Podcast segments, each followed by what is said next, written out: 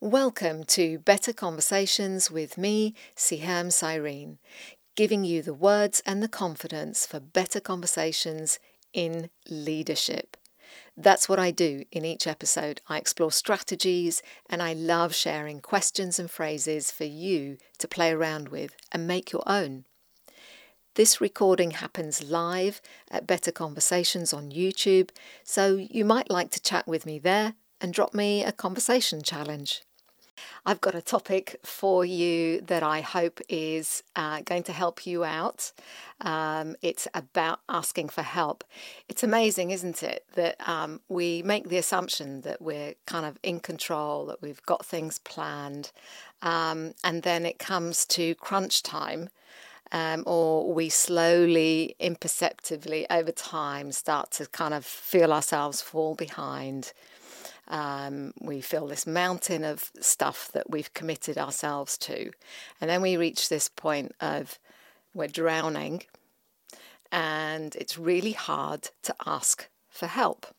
So I thought it would be good to cover that today to talk about um, what is uh, not a helpful way to go about uh, demonstrating or making it clear that you need help and um, some reminders of the things that you can do that keep you in control, that that restore some calm for you, um, and give you another way forward um, through those. Um, to do list, those tasks, everything that you've committed to. We do struggle with this thing, as I've said, uh, for asking for help. And it has a lot to do with our own uh, perception and uh, of ourselves and wanting to live up to our own standards um, because we expect others, our direct reports, to manage their workloads um, and deliver good work on time and so on. So um, when when it comes to asking for help, we feel like we're not living up to our own standards. So that's just one start point reason uh, why we maybe delay asking for help. Related to standards is this um, thing that plagues us, many of us um, often, which is um, perfection and appearances. So I can't put something out until it's finished, or I, I don't want to start that work until I really know what I'm supposed to do with it, or I've got a clear thinking about how I'm going to approach it um, and how that might be received by others. So I don't want to put something out there that's uh, that to me is a rubbish piece of work. Um, it's got to be finished. I want it to be smart. I want it to look, um, you know, exciting, impressive, whatever that is for you. Um, that can actually be a blocker for us especially in business where we've got really tight deadlines and we're constantly having to deliver, deliver, deliver. The, they don't go away. Uh, those deadlines, the things that we've got to create uh, or put out there or make happen. Another reason is um, that we don't want to let others down. So there's a sense that maybe by asking for help, we might be letting the side down. We might be letting the impression of uh, the leadership team down or the impression of our team down um, if I ask for help. Um, and um, also related to that is, I don't want to ask someone to help me because their workload is already full. They're already struggling with what they have to do. And I feel bad about adding to their plate by asking them for help. A really, really common one, that one. Um, a sense of guilt around that. Will folks see me as incompetent? Because I've said yes to something and now I've realized that I've got too much on my plate. I, w- I would ask you to reframe that for yourself and think about priorities instead and think about risks instead. So, um, things change all the time, and it's very reasonable to say, you know, I did say yes to this, but I'm looking at my workload this week, and um, the, you know my priorities have changed things have shifted and i don't think i'm going to be able to provide this in that time frame more on that in a moment about how you can go about having uh, a conversation around that. We we very much say yes to everything. Um, a common thing that I hear from leaders is, um, I I, I want to support. I am excited about all these different things and I want to be involved. So I end up saying yes to everything attending the meetings, doing the work, taking on that pitch, whatever it is. Um, I am saying yes to too much, and that's not realistic. Um, and that probably speaks to you. Do you have a strategy for what your role is, um, where you should get involved, um, how you do support other people, how you make stuff happen without actually getting involved too deeply in some of the work? How might you? What's your role in in something happening? And so uh, let's talk about then um, with all of those things that uh, might happen for us, and there may be other things that you know that for you are reasons why you don't like to ask for help. Um, here are the this is this is the not to do um, when it comes to asking for help or not asking for help is letting yourself crash and burn letting yourself just keep going, keep going, keep going until actually you fall under the weight of it. You collapse under the weight of everything that you've got to do, and then, you know, anxiety sets in, uh, panic, feeling that you are not as good as you should be. Um, that's when you know our, our, negative voice starts telling us you're not very good at your job. Um, you know you're winging it all the time. So um, that's a really unhelpful place to be from a physical and mental well-being. Um, is to let ourselves let things get so bad that we actually crash and burn. We tend to our bodies, our nervous systems will respond by being less strong, and so colds, illnesses, and so on um, start to actually take their toll on us as well. And guess what? We fall further behind, more panic, more anxiety, and so on. So we don't want to go there. Another place we don't want to go is blaming others. Now, this is really interesting because we can carry things so far, and then we get to the point of um, feeling um, some anger um, about uh, why am I doing this? So and so should have been doing this work. Why is it me that's carrying this? Um, and uh, so we might end up blaming others for the work that we've said yes to. Don't want to go there either because that's not helpful as a mindset. Um, it makes it really hard for us to kind of move past it and ask for help.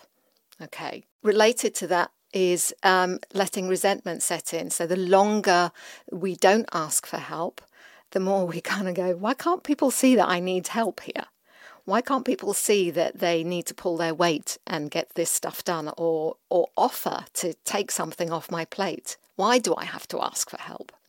Okay, again, not a helpful place to be. It can really damage our relationships. Most people are not aware of the workload that um, we're carrying. And we're the same towards other people. We're not really, we don't really have a handle on just how much uh, pressure somebody else might be under or what they might be carrying. And so it works both ways, right? Um, so uh, let's not let the resentment set in because if that's where we're at, then we should have been, that's a signal that we should have been asking for help a long time earlier. Okay. Another thing we don't want to do is dramatize our overwhelm. I get it. The anxiety sets in. We've all done it. Um, just chatting before the show. Um, we're all guilty of this. We dramatize, um, you know, oh my goodness, I've got all this stuff to do and nobody's helping me and blah, blah, blah. So we do this because it's a stress release. We're trying to cope with feeling overwhelmed. And so we end up dramatizing it. It becomes this bigger deal. It becomes uh, quite a derailer for us because it's using energy that, you know what, could be better directed somewhere else, um, i.e., taking a break or doing something else that will help us um, move past this sense of overwhelm and doing something about it, which is asking for help. Another thing um, that we uh, don't want to do is ignore the impact to our team. If we're carrying this heavy workload, guess what that's doing to how we're showing up as a leader? We can be irritable, snappy, um, you know, blaming um, team members, cancelling meetings um, that we should be having with our direct reports. It's about empowering them and maybe delegating some of that work to them. Um, we may actually be modeling to our team that, you know what, you don't ask for help. You just crack on with it and do your best, um, and uh, you take the toll that's not a great model that um, any of us, I think, want to um, be doing uh, or showing people because if if our best friend was talking to us, we'd say, you know, they'd say, look after yourself, um, do what's right for you. There's an impact to the team of us not asking for help, which is we're modeling bad um, time management and we're showing up irritable, less than our best selves, and we're probably compromising on our own personal values. And we're signaling that, you know, this is the way it works, this is the way we have to deliver, this is the how we do our work. That's not conducive to a healthy culture.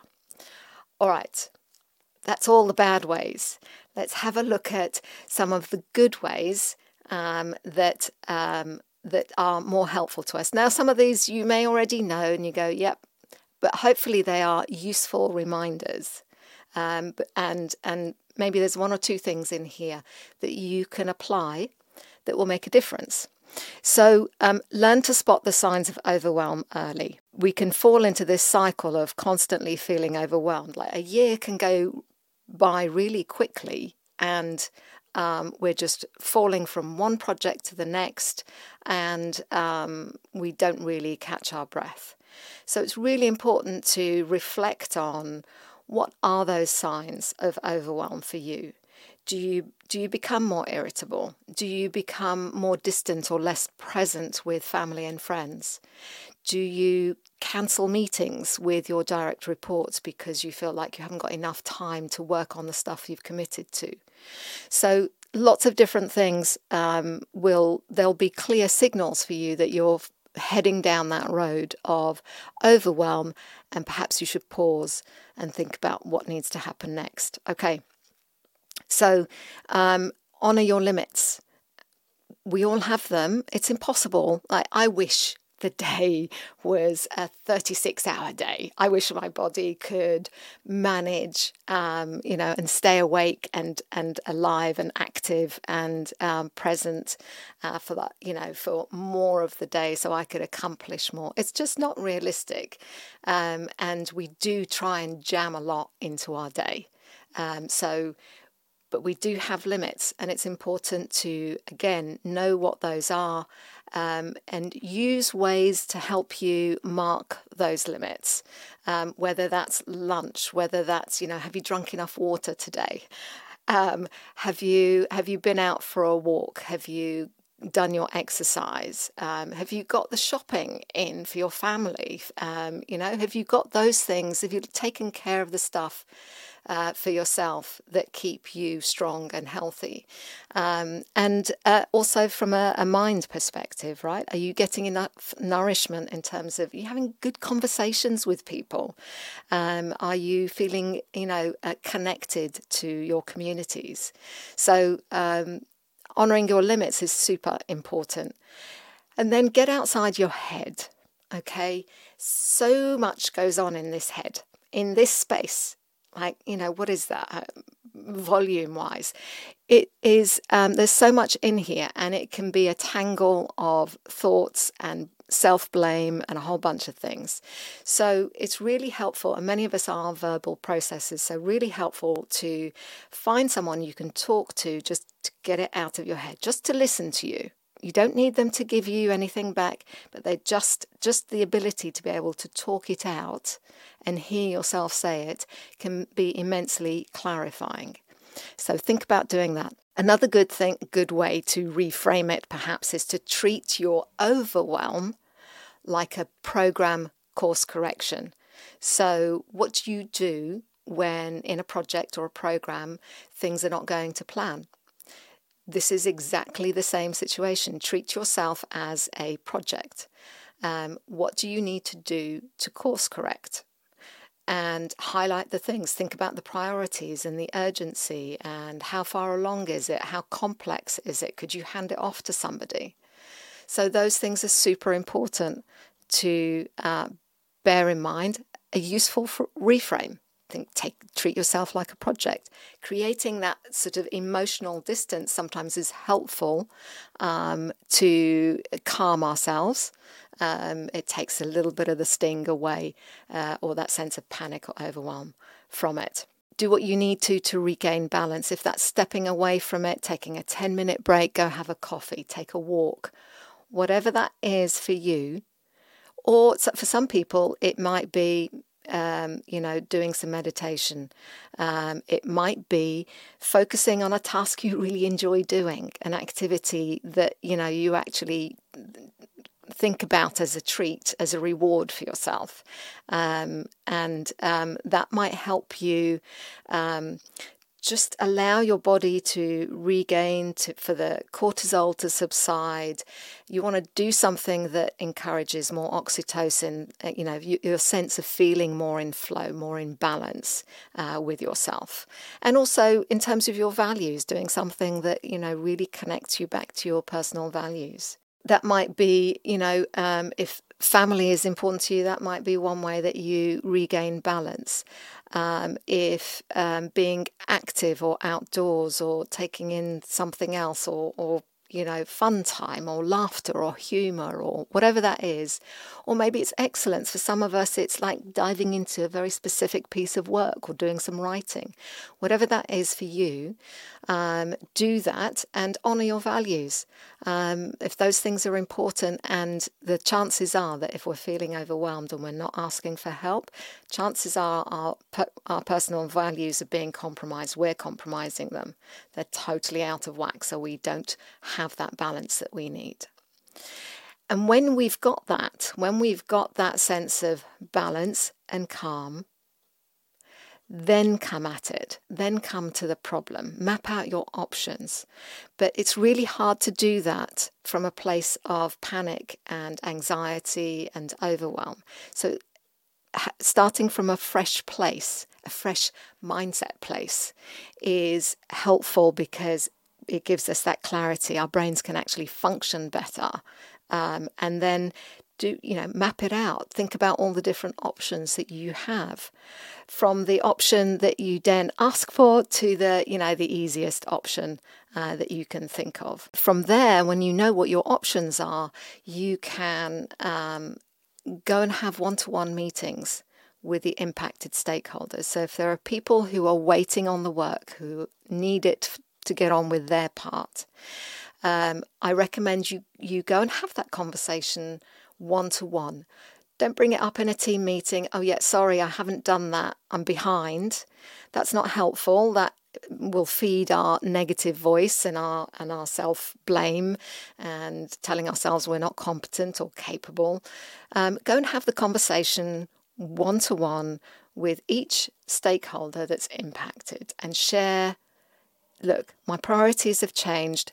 I probably said yes to stuff that I really, in hindsight, should not have. Um, how can we? How can we work through this so that it actually happens? Or let's talk through how important this is in relation to maybe some other work that you're waiting on from me.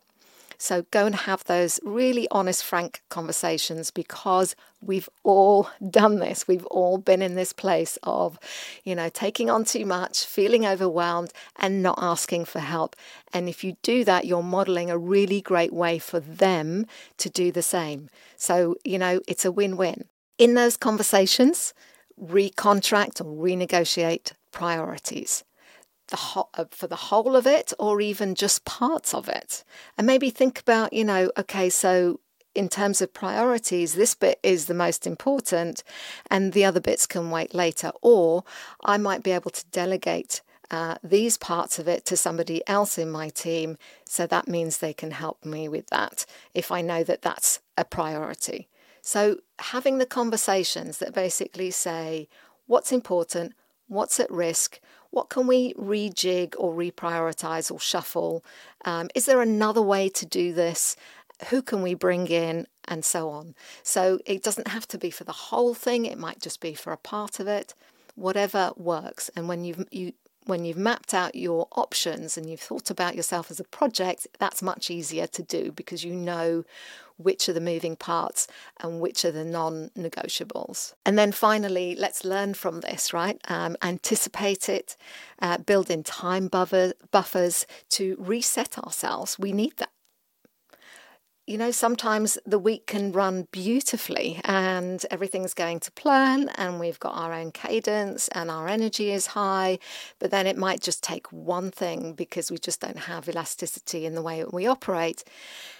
It will take one thing that will throw us off course, will derail us, and then suddenly we're instantly in the sense of feeling overwhelmed. So, learning that actually, when we commit to doing something, think about realistically how much time it's really going to take and allow for you to have some kind of setbacks because there's stuff coming at you all the time and priorities are always changing and it's very reasonable to renegotiate um, what that needs to look like. Hopefully that um, those tips have can help you in if you're feeling that way at the moment um, and uh, you're feeling a little bit overwhelmed hopefully i've given you some strategies for um, approaching it um, and managing yourself in that space um, because you know what our not asking for help ultimately affects our reputation because it does impact um, how effective we are, whether we are delegating enough, uh, whether we're involving other people more, and there's uh, there's beauty in that too, right? In bringing people together. If you like this and this is helpful, do give it a thumbs up. We all struggle, um, and sometimes we do it well, and sometimes you know we fall off uh, and uh, need to pick ourselves up again. So, um, if that's been helpful, please do share it. Fantastic. Thanks for joining me. I will see you next week.